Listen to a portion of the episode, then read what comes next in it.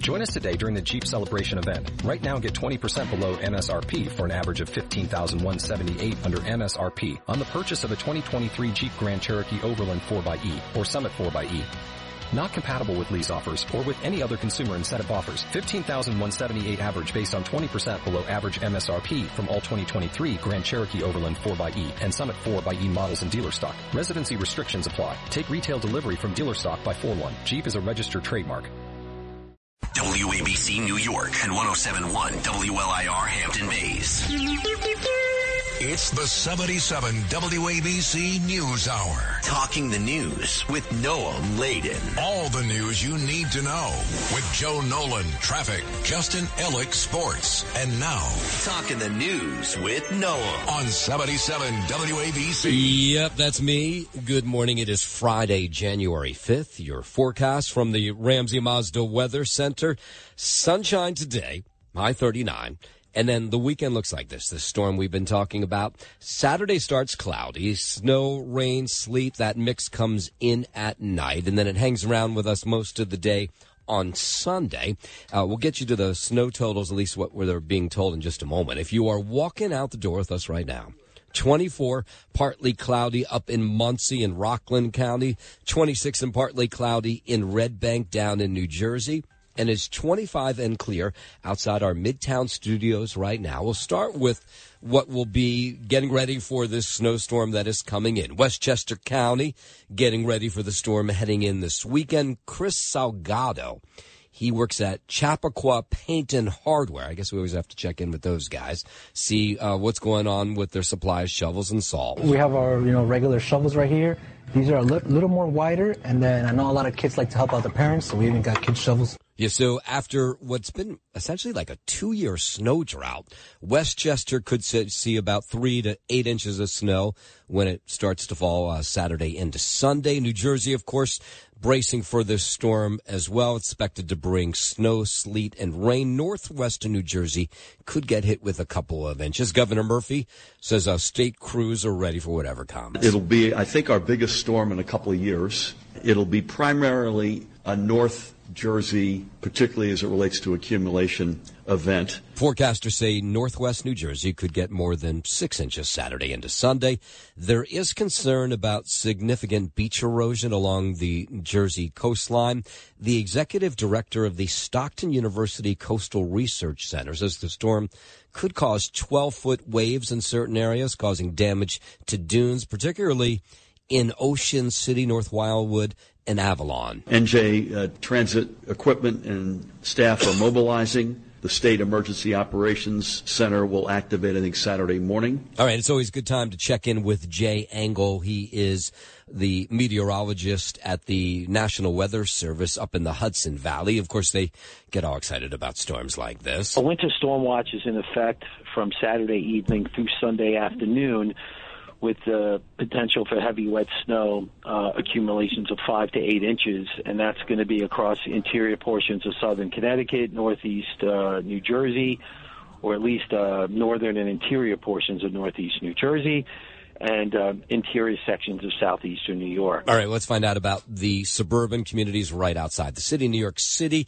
What are we going to We're see? looking for perhaps about an inch on average across the city, but it could be virtually nothing as you get closer to the uh, southern portions of Queens and Brooklyn, and maybe a couple of inches up into the northern Bronx. But we're thinking uh, on either side of an inch across uh, Manhattan Central Park. Yeah, so it doesn't sound like it's going to be much of an event in the city. It's really going to be for the people in the Hudson Valley, northwestern New Jersey. And of course, they're watching the Jersey coast because they're always worried about flooding when all this rain and snow comes in. So along the coast, we're looking for um, any uh, wintry mix of snow and rain to go over to a period of rain for quite a bit, a cold rain at that. And then as the system pulls out, it uh, very well could go over to a period of snow, at least for portions of the coast. All right, so this is what Jay Angle from the National Weather Service is telling us a trace to three inches of snow here in the city. Uh, if you're northwest and uh, north or west of the city, six to ten inches. In the immediate Hudson Valley, like uh, Westchester County, the immediate suburbs, Yonkers, that kind of thing, could be three to six inches. Um, they don't know for sure because the temperatures have to be exactly right, but that's the forecast they're looking at right now. They'll update us a little bit later this morning. My guess is it won't be a whole lot different than what they're telling us. Of course, keep it here, 77 WABC for the trail of that winter storm coming in. Big story of the day yesterday was these uh, subway service disruptions after these partial train derailment on the Upper West Side, 96th Street Station. The uh, MTA was calling this a minor accident, but people who were on this number one train that made contact with a disabled train as it was pulling out of the station say it was anything but minor. At least 26 people, mostly passengers suffering minor injuries. But for many, they say the lasting impact of those moments after the crash will stay with them for a long time to come. There was like a rumble and like we, we, we like we all screamed because we didn't know what happened. There was a big jostle. Everybody started falling towards me and towards the end of the train. When we hit, I actually went flying and hit a child in a stroller. I was definitely scared. I, all I can tell you. Yeah, there were a lot of kids on this train because it was right after school let out. So this one train was out of commission because somebody had gone and pulled the brakes on this train. And so they had checked out the brakes, but one of them they weren't able to reconnect. And so that's why this train was disabled and not clear though why these two trains hit each other. And that's what the MTA is going to try to investigate over the day today. There was smoke coming and it was very traumatizing. It was very scary. The train did fill up with smoke. We saw lots of sparks and maybe flames. I'm not sure if it was just sparks or flames as well. So about 300 people were evacuated from the train. They were actually taken from the one train that was packed with people, by the way, to the disabled train. They kind of connected them so they could get back to the platform. I mean, the good news is nobody was seriously hurt. There were people trying to jump out of the train that had jumped out. The um, conductors were trying to get them to uh, get back on. But the doors couldn't open. We could physically hear them trying to bang open the doors.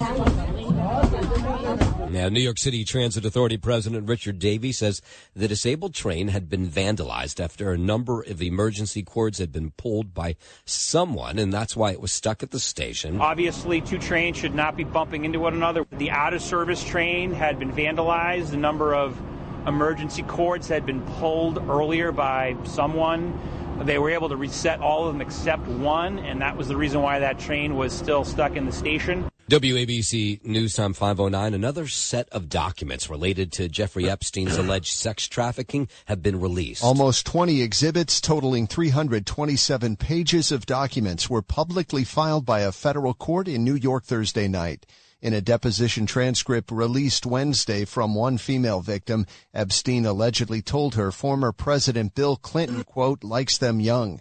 The two have long been linked through business, although Clinton denies knowledge about Epstein's crimes. The earlier documents also mentioned Prince Andrew, who Epstein allegedly forced minors to have sex with multiple times. I'm Brian Shook. All right, let's go down to the U.S. Mexico border. Speaker of the House backing Texas in their fight with the federal government over the southern border. Mike Johnson says it's amazing that the White House is suing to stop the Lone Star State from what it wants to do. Everything they're trying to do to protect Texans, the White House is going to take them to court and, and have it undone. Madness is the only word that we can think of to describe this. The Justice Department sued Texas this week to block a controversial law that would allow cops to arrest anybody they believe crossed the border illegally. If you're the governor of Texas or a border state or any governor, you have the constitutional authority to do the right thing and secure your people. Speaker says the White House should be doing the opposite, trying to help Texas, uh, not suing them. They're doing their dead level best to protect their citizens. The White House, the administration refuses to do it. And then you have uh, in the Senate, they're trying to figure out how to figure out this whole migrant mess. And one of the ideas we've heard before, no money until the border is secure. That's the word from Florida Senator Rick Scott as the government shutdown looms again. My responsibility is to do everything I can to keep the citizens of Florida safe. An open border does not keep them safe. Giving more funding to Homeland Security is not going to make people of Florida safer. The Republican has signed on to a pledge from the Immigration Accountability Project and asking every member of Congress to join him. The pledge calls on President Biden to sign legislation that, at a minimum, requires all illegal immigrants be detained until their cases are adjudicated. This is a lawless administration. They want a completely open border, and that's what they've got. For any bill to pass in the Senate, they have to have at least nine Republicans. Every Republican should do the same thing, saying, we will not do anything else until we get the border security. And Senator Scott says he's a no vote on spending plans until the southern border is secure again. We're not going to do a supplemental for Ukraine aid. We're not going to continue to fund this government unless we secure the border. And you know how you know if you secure the border? The numbers go down. The senator wants the number of migrants coming into the U.S. and staying to be back down to the levels they were under former President Trump. 512. The Defense Department confirming an American airstrike killed an Iran backed militia leader in Baghdad on Thursday. The strike also killed another Han member. The strike was taken in self defense, that no civilians were harmed, and that no infrastructure or facilities were struck. Pentagon spokesman Brigadier General Pat Ryder telling reporters the militia leader was actively involved in planning and carrying out attacks on U.S. forces in the region. U.S. forces took necessary and proportionate action against Mushtaq Jawad Kazim al Jawari, Abu Taqwa was actively involved in planning and carrying out attacks against American personnel. U.S. military has faced just increasing attacks by Iranian backed groups in Syria, in Iraq, since the start of the Israel Hamas war. And while we're talking about the Israel Hamas war, America's top diplomat heading back to the Middle East for meetings on the war in Gaza. The secretary will visit Turkey, Jordan, Qatar, the United Arab Emirates, Saudi Arabia, Israel, the West Bank, and Egypt. He's going to hit everything. State Department spokesman Matthew Miller says Secretary of State Antony Blinken will push to expand humanitarian aid to Gaza when he meets with leaders in the region. A top priority is also to secure the release of more of those hostages held by Hamas. The United States has played a critical role in unlocking humanitarian assistance for the Palestinian people but conditions remain extremely difficult. The Secretary has no higher priority than the safety and security of American citizens, and he will not rest as long as Americans, along with Israelis and citizens of many other countries, continue to be held captive. And the State Department says it's not seeing acts of genocide in Gaza, but there are growing concerns about American hostages being held there. We continue to work to try to bring uh, all of them home as we try to work to bring uh, other hostages who are not American citizens home. It's a top priority for everyone in this government, and we will not rest uh, until they are brought home. State Department spokesman Matthew Miller there making the comments after South Africa launched genocide proceedings against Israel in the International Court of Justice. Miller says allegations should not be taken lightly, but he says they are not seeing any acts of that constitute genocide. The International Court of Justice will hold public hearings next week on South Africa's claims. We are going to continue to engage in quiet conversations behind closed doors uh, to try to achieve the release of hostages. The work that we've done uh, to date has re- uh, resulted in the release of more than 100 hostages, and we will continue to pursue that work. 514, let's stay overseas. North Korea supplying ballistic missiles to Russia as the country ramps up its war against Ukraine. Russia launched multiple North Korean ballistic missiles into Ukraine, including as part of its overnight aerial attack. National Security spokesman John Kirby says Russia recently launched some of those missiles into Ukraine. He says Russia is also seeking ballistic missiles and other military support from Iran. These massive bombardments use drones and missiles to strike cities and civilian infrastructure all across the country. The United States is concerned that Russian negotiations to acquire close range ballistic missiles from Iran are actively advancing. The most effective response to Russia's horrific violence against the Ukrainian people is to continue to provide Ukraine with vital air defense capabilities and other types of military equipment. The U.S. response to all this, the rolling out additional sanctions against entities facilitating those arms transfers. All right, 515. Let's head over to the 77 WABC Sports Desk. Happy Friday. Good morning, Justin Ellick. Happy Friday. Good morning to you, Noam Laden on the ice at the Garden. That's where we begin. Artemi Panarin scored his team best 24th goal. Vincent Trocheck added three assists, and the Rangers defeated the Chicago Blackhawks 4 to 1. Kreider, Trouba, and Vesey also scored for the Blue Shirts, who rebounded from Tuesday's 6 to 1 home loss to Carolina and improved to 10 1 and 0 in games after a loss this season. The Rangers have won six of their last seven meetings with the Blackhawks, and New York improved to 12, 3 and 1 against Western Conference opponents this year. Shesterkin, with 22 saves last night, had a relatively easy night's work against the last place Blackhawks as he, as he improved to 16 8 and 0 and won for the sixth time in seven games. Uh, in Arizona, Bo Horvat scored twice, the second in New York's three-goal third period, and Ilya Sorokin made 25 saves to help the Islanders beat the Arizona Coyotes 5 to 1. Lee and Gauthier scored 52 seconds apart for a 4 to 1 lead early in the third, and Horvat skated in alone for an unassisted goal with seven minutes remaining. Mathew Barzal had two assists to give him 401 points in the NHL throughout his career. Barzal, just named to his third All-Star team, has six assists in his last six games. Horvat would add an assist as well. Tonight, the Devils get set to return to the ice in Newark. They'll welcome in the aforementioned Chicago Blackhawks for a 7 p.m. puck drop. On the hardwood, no local action last night, but the Knicks and Nets will be back on the court tonight, both tipping off at 7.30. The Knicks get the 76ers in Philadelphia, while the Nets welcome in the Oklahoma City Thunder. And looking ahead to the regular season finale of Week 18 action in the NFL, locally the 6 and 10 Jets will visit the New England Patriots Sunday at 1 p.m. as two point underdogs in the 5 and 11 Giants get the 11 and 5 Philadelphia Eagles at home at 4:25 p.m. on Sunday afternoon. The playoff picture in the NFL is taking shape ahead of the season's final week. Obviously, the Jets and Giants are not going to the playoffs this year. Nine teams have clinched a postseason berths, including five in the NFC. And uh, in the AFC, you had uh, one, two, three, and four, four clinchers so far. That means five more spots are on the line in Week 18. There are four AFC teams at nine and seven, including a three-way tie atop the South between the Jags, Colts, and Texans. In the NFC, there are four teams in the playoff hunt at eight and eight: Seattle, Green Bay, Tampa Bay, and New Orleans. And there are uh, two more teams on the outside looking in at seven and nine in the Falcons and the Vikings. So if anybody wrote all of that down, then you understand what I just told you. Yeah. if not, then it was uh, a bunch of gibberish. How about that? No. No, but you know, it makes for exciting last weekend of football. At least there's some, you know, something to it all. Yeah, hundred percent. And honestly, uh, years past, we've had uh, more clinchers than this. I I would venture to say. Uh, there are a lot of implications that are uh, going down this weekend uh, that could shift at least the playoff picture. I think most of the teams have clinched.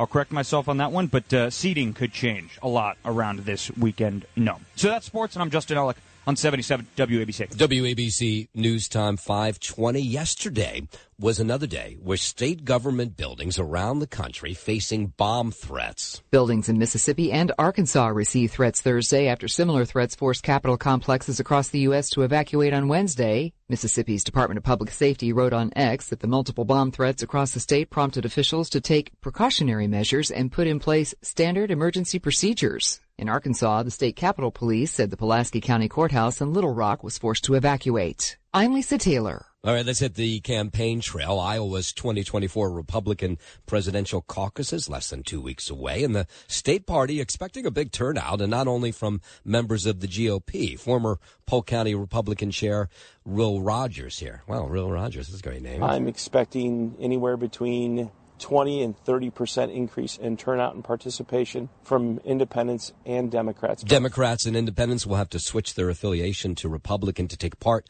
on caucus night. The Iowa caucuses are January 15th.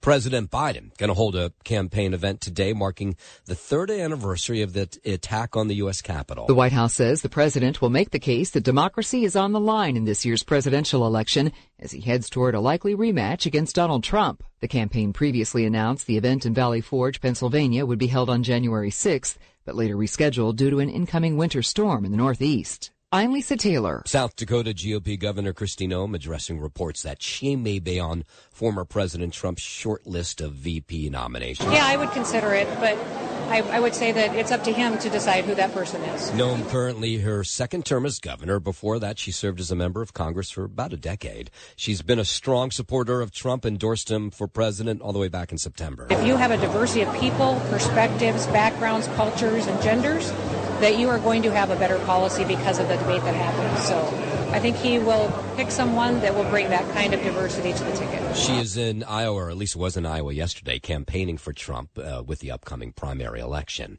522, another school shooting, this time Iowa. Yesterday, sixth grade student killed. Active shooter killed himself after spraying bullets on this high school campus uh, in Perry. Uh, uh Perry uh, Iowa. That's about 40 miles northwest of Des Moines. Officers immediately attempted to locate the source of the threat and quickly found what appeared to be the shooter with a self inflicted gunshot wound. Yeah, the 17 year old shooter who is a student there took his own life, also left behind an explosive device that thankfully was diffused. Iowa Governor Kim Reynolds says the heart's heavy there as she passed her condolences. Officers located an improvised explosive device. The state fire marshal rendered the device safe. It's a pump action shotgun and a small caliber handgun. So in all, six people were shot by this 17 year old. One of them, again, that sixth grader killed. That individual was a sixth grade student at Perry Middle School. The other five are being treated at area hospitals. This strikes at the heart of everything that we hold dear. This senseless tragedy has shaken our entire state to the core. And the White House condemning the school shooting in Iowa. A heartbreak for the families of the victims in yet another act of senseless gun violence. Press Secretary Karine Jean-Pierre calling on Congress to crack down on guns by implementing universal background checks and uh, checks, and assault weapons ban, and other gun control measures. Congress must enact universal background checks, ban assault weapons and high capacity magazines and pass a national red flag law. It was uh, that shooting taking place on the first day back of classes after the New Year break. 523.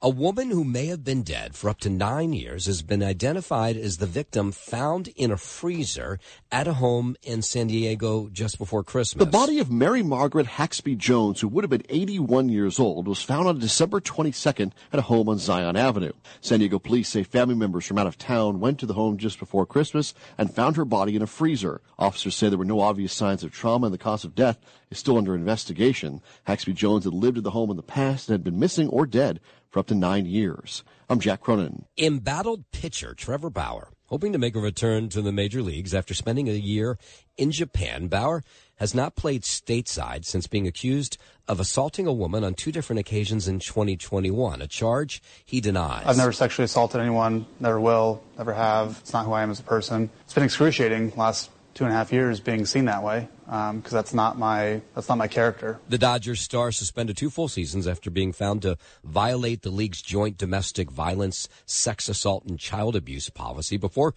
the police investigation continued. Now, after the first year of his suspension, the investigation closed. No criminal charges were brought forward. Bauer then quickly appealed to the league in the office, saying his suspension should be lifted. I just want an opportunity to do things better. I've made a lot of changes. I want to be better. Um, I'm constantly looking to improve, and I'm just looking for an opportunity to, to be able to do that. Either way, the Dodgers don't want him. They cut him from the team. I made mistakes. I agreed to do things I shouldn't have done. It was reckless. It hurt a lot of people along the way. Uh, made things very difficult for Major League Baseball, for the Dodgers, my teammates, friends, family, people close to me. So I've done a lot of reflecting on that and made a lot of changes in my life to address that. It'll be interesting to see if any team picks him up. 525 this holiday season set a new online shopping record. Americans spent $222 billion shopping from November 1st through the end of 2023. That's nearly a 5% increase from the previous holiday season, according to an Adobe Analytics report. Adobe credits deep discounts and buy now, pay later options like Klarna and Afterpay. The report shows that Americans are still spending at record amounts despite saying they're not happy with the economy. I'm Brian Shook. Yeah, now those bills, the credit card ones especially, they'll come in in the next two weeks or so. That is Wall Street closed Thursday with stocks mix. This comes as big tech stocks like Apple are performing poorly so far in the new year. It's also that there's uncertainty related to when the Fed will begin to cut those rates at the closing bell. The Dow gained 10 points. The S&P 500 fell 16. The NASDAQ dropped 81 points. It's the 77 WABC News Hour. Talking the news with Noam Laden. All the news you need to know with Joe Nolan, traffic, Justin Ellick, sports. And now, Talking the news with Noam. On 77 WABC. Yeah, that's me. Good morning. It is Friday, January 5th. Your forecast from the Ramsey Mazda Weather Center. Sunshine today. The high going to be just 39. You're going to feel the wind chill if you walk outside. Saturday, that's when this storm comes in, so it'll start cloudy. Then we're going to get a snow, rain, sleet mix that comes in at night. Then all day Sunday, we'll see that rain snow mix. Now, here in the city, in the immediate suburbs, maybe one to three inches. If you go up deeper into the Hudson Valley, six inches plus. Same for northwestern New Jersey. But either way, it's going to be one of those days so it's just kind of nasty from Saturday into Sunday. We'll get more into how the local area is preparing for that snowstorm as the morning wears on. We're going to start this half hour uh, here in the city at the Forest Hills 71st Avenue subway station. No doubt you heard about the collision that took place yesterday. Uh, this is a sideline story that sort of got buried amid that.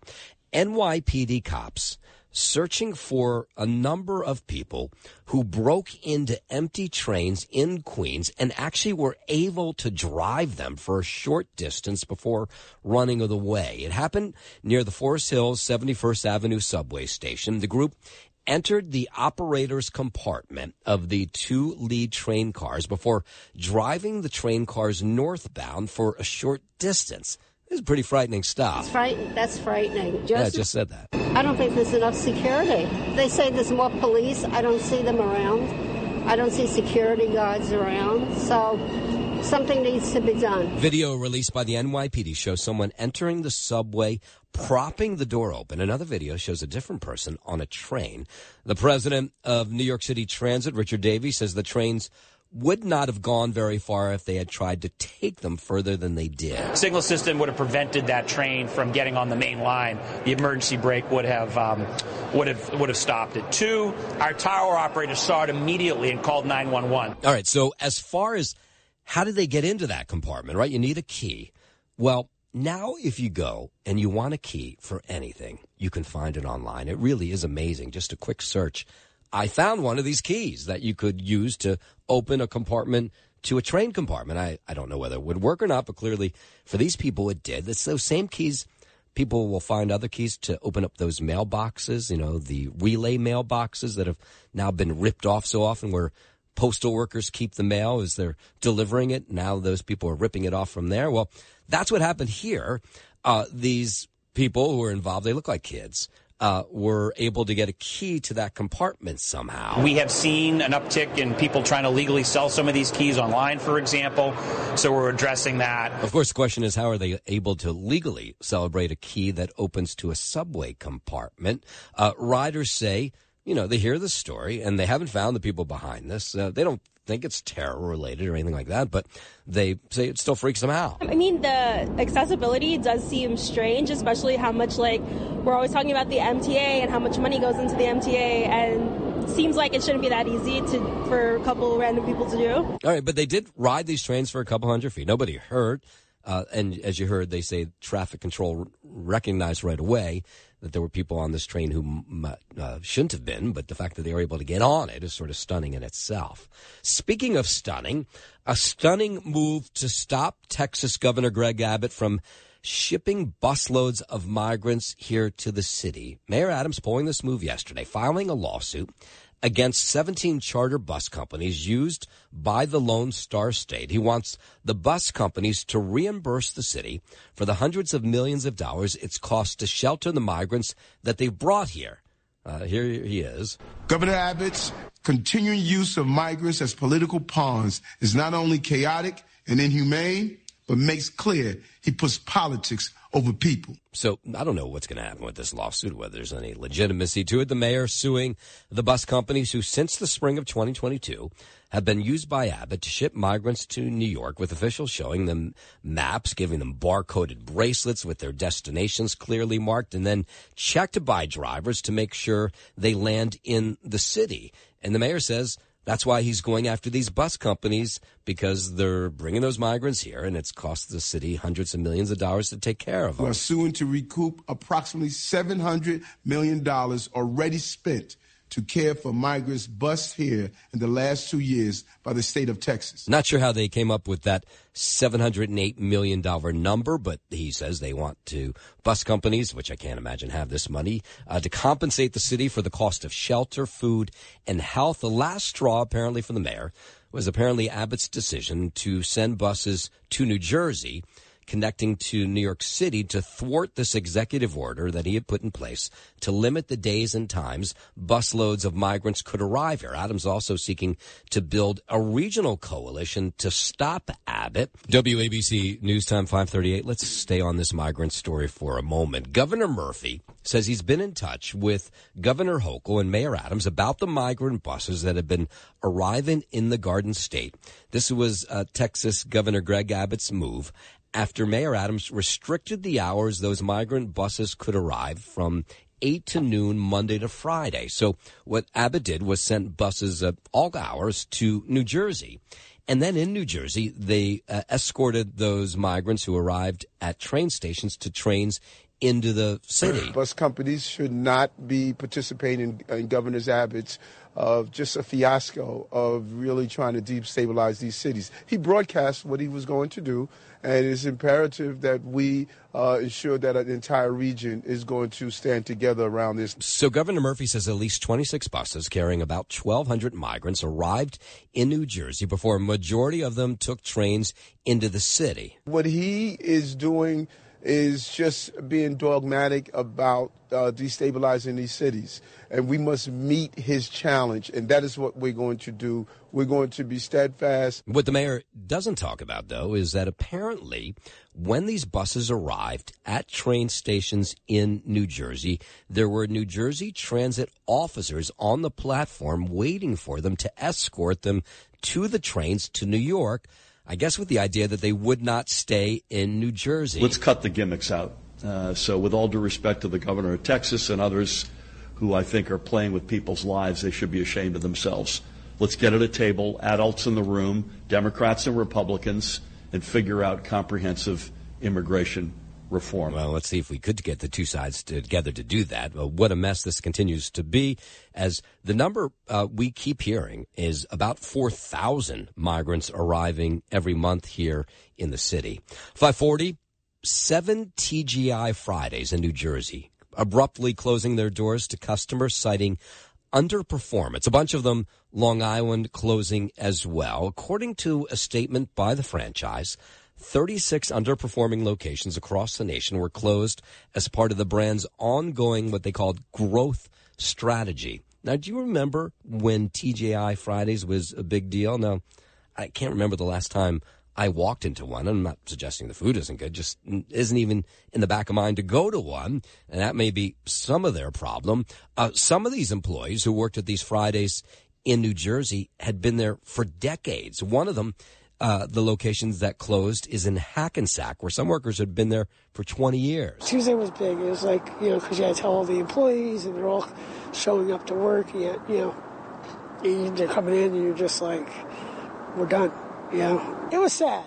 You know, a lot of a lot of the, the kids that were coming in, they were they ended up crying. You know, yeah, not tough to lose your job, especially when you find out last second. According to the press release, TGI Fridays says they're offering more than 1,000 transfer opportunities, which represents, they say, 80% of the total impacted employees. But a fair amount of these restaurants apparently are far away from where these employees live, so not everybody's taking up that offer. You know, there are other managers in other locations that, you know, I know they didn't get an opportunity to stay with the company, so it's tough for everybody. I mean, I had a really great crew here. The cooks were awesome. I had two cooks that were here for about 20 years.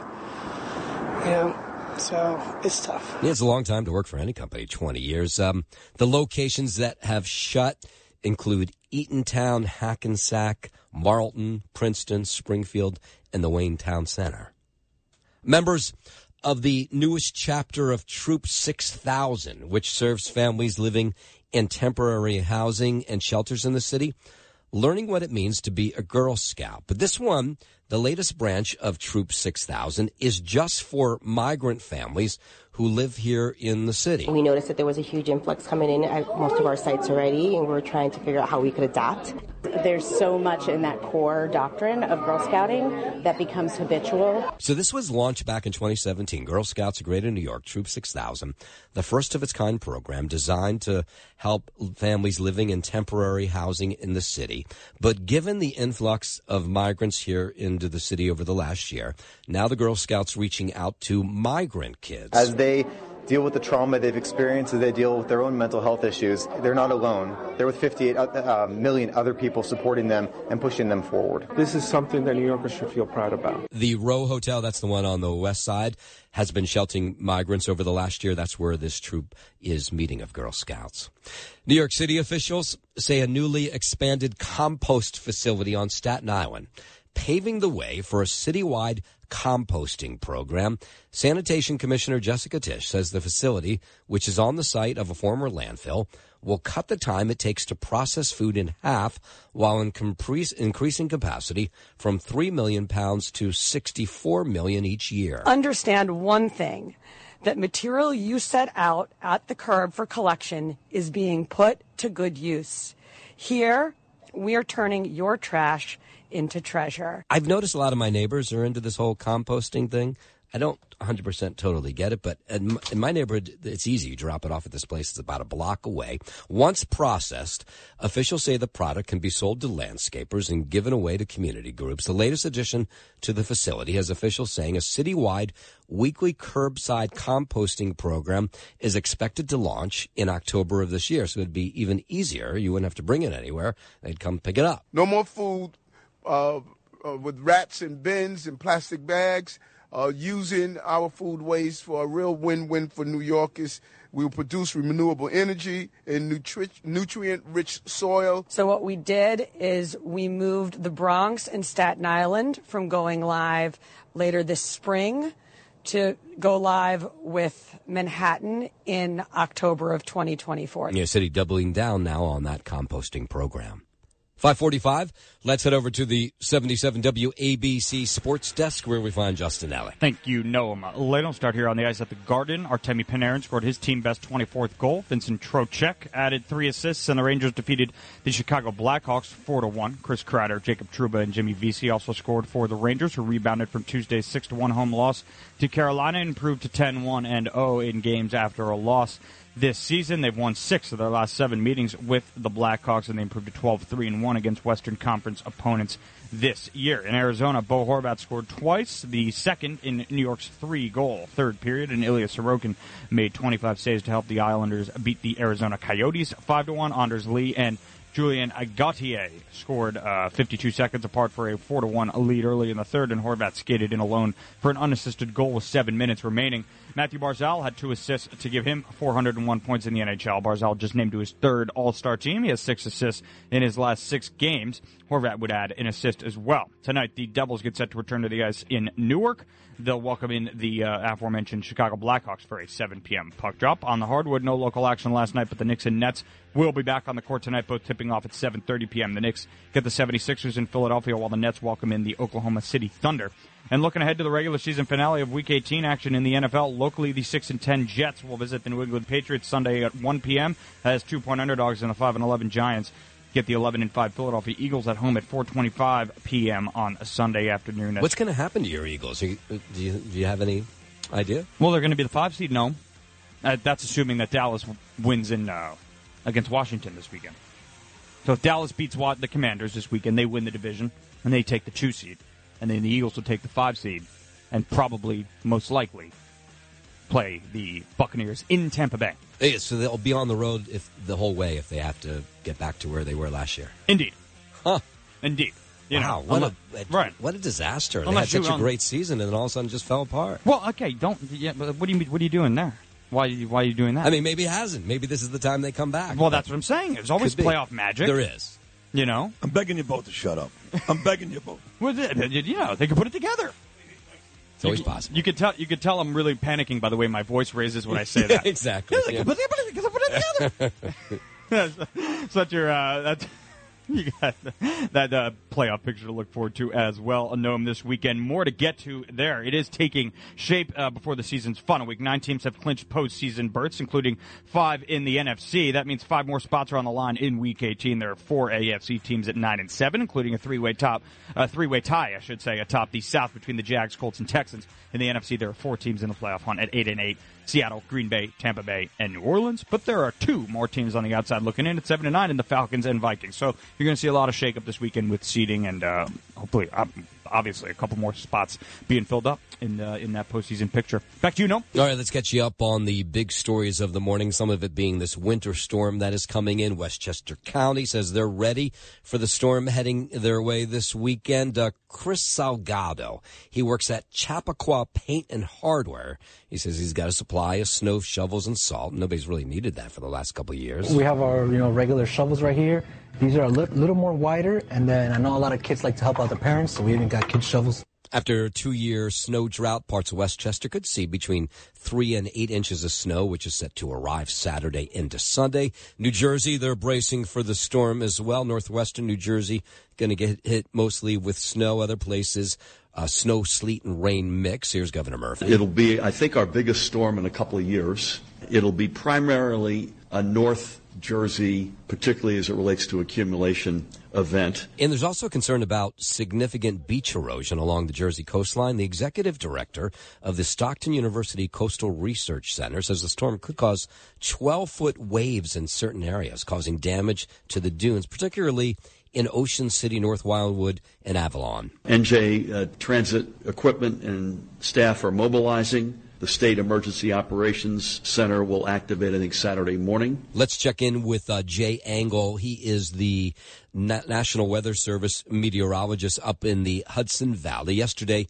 they laid down this winter storm watch just to make it official. A official. winter storm watch is in effect from Saturday evening through Sunday afternoon with the potential for heavy wet snow uh, accumulations of five to eight inches, and that's going to be across the interior portions of southern Connecticut, northeast uh, New Jersey, or at least uh, northern and interior portions of northeast New Jersey, and uh, interior sections of southeastern New York. And Jay's predicting that we will get the least of it here in the city and immediate surrounding suburbs. We're looking for perhaps about an inch on average across the city, but it could be virtually nothing as you get closer to the uh, southern portions of Queens and Brooklyn, and maybe a couple of inches up into the northern Bronx. But we're thinking uh, on either side of an inch across uh, Manhattan Central Park. Of course, when it rains and snows and sleets like this for a 24 hour period, everybody watches the coastline worrying about flooding. So along the coast, we're looking for um, any uh, wintry mix of snow and rain to go over to a period of rain for quite a bit, a cold rain at that.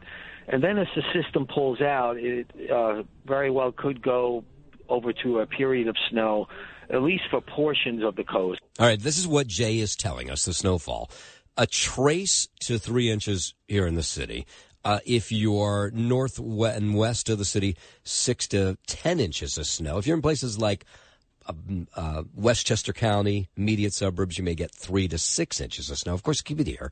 We will fo- follow this storm right here, 77 WABC.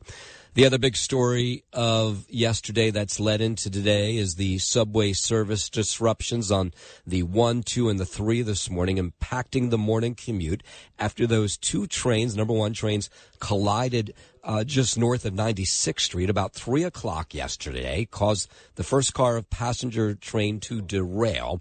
The MTA called this crash minor, but passengers who were on these this one train that was leaving the station said it was anything but minor and there were a lot of kids on the train because school had just let out There was like a rumble, and like we we, we like we all screamed because we didn't know what happened. There was a big jostle. Everybody started falling towards me, towards the end of the train. When we hit, I actually went flying and hit a child in a stroller. I was definitely scared. All I can tell you. it was a slow speed minor derailment it occurred as the passenger subway train that was packed by the way clipped a disabled train while leaving the station There was smoke coming, and it was very traumatizing. It was very scary. The train did fill up with smoke. We saw lots of sparks and maybe flames. I'm not sure if it was just sparks or flames as well. About 300 people, by the way, evacuated from the train that derailed. They actually moved them from the train that they were on through that disabled train to get back to the platform at 96th Street. The injuries, thankfully, all minor, but it causing all kinds of delays. There were people trying to jump out of the train that had jumped out. The um, conductors were trying to get them to uh, get back on. But the doors couldn't open. We could physically hear them trying to bang open the doors. What we're hearing from most riders is most people stayed calm, so that's good. New York City Transit Authority President Richard Davey says the disabled train had been vandalized after a number of emergency cords had been pulled by someone, which is why it was still stuck at the station there. Obviously, two trains should not be bumping into one another. The out of service train had been vandalized. A number of emergency cords had been pulled earlier by someone. They were able to reset all of them except one, and that was the reason why that train was still stuck in the station. And in a press conference uh, last night, MTA officials say they were hoping to restore service by this morning for rush hour. There are delays this morning. Maybe they'll be able to work it out before the big flux comes in. Of course, we'll follow it in just a moment. Joe Nolan will have the latest on that. Another set of documents related to Jeffrey Epstein's alleged sex trafficking have been released. Almost 20 exhibits totaling 327 pages of documents were publicly filed by a federal court in New York Thursday night. In a deposition transcript released Wednesday from one female victim, Epstein allegedly told her former President Bill Clinton, quote, likes them young. The two have long been linked through business, although Clinton denies knowledge about Epstein's crimes. The earlier documents also mentioned Prince Andrew, who Epstein allegedly forced minors to have sex with multiple times. I'm Brian Shook. The MTA yesterday, amid the mess that was going on uptown, they were recognizing frontline workers who received the most customer praise last year. Seven workers were honored during this press conference at Grand Central Terminal, including Harlem Line conductor Charles Rode. In one instance, Chuck coordinated with our operations control center to briefly stop an express train to help a young man who was coming off a 12 hour shift at work who had boarded the wrong train by mistake. The other workers who received praise for going above and beyond to provide a positive experience for customers included another Metro North conductor, a Grand Central lead custodian, a New York City transit, uh, transit agent, a subway conductor, an LIRR customer service ambassador, and an LIRR conductor. Now, these are all people who got praise from customers. These customers thought so much of them, they went online to praise them so the MTA would know that they were doing a good job. He you know, takes ownership for his station, how he sees his customers as a bit of extension of his family. One customer tells us Greg never fails to brighten my day, and he always has a smile on his face. And better yet, it's workers like him that make the world a better place. Yeah, sometimes we get caught up in the mess that sometimes the MTA is, and we forget there's a lot of great individuals who work for the MTA. Every day, we rise, challenging ourselves to work for what we believe in. At U.S. Border Patrol, protecting our borders is more than a job, it's a calling. Agents answer the call, working together to keep our country and communities safe. If you're ready for a new mission, join U.S. Border Patrol and go beyond. Learn more at cbp.gov/careers.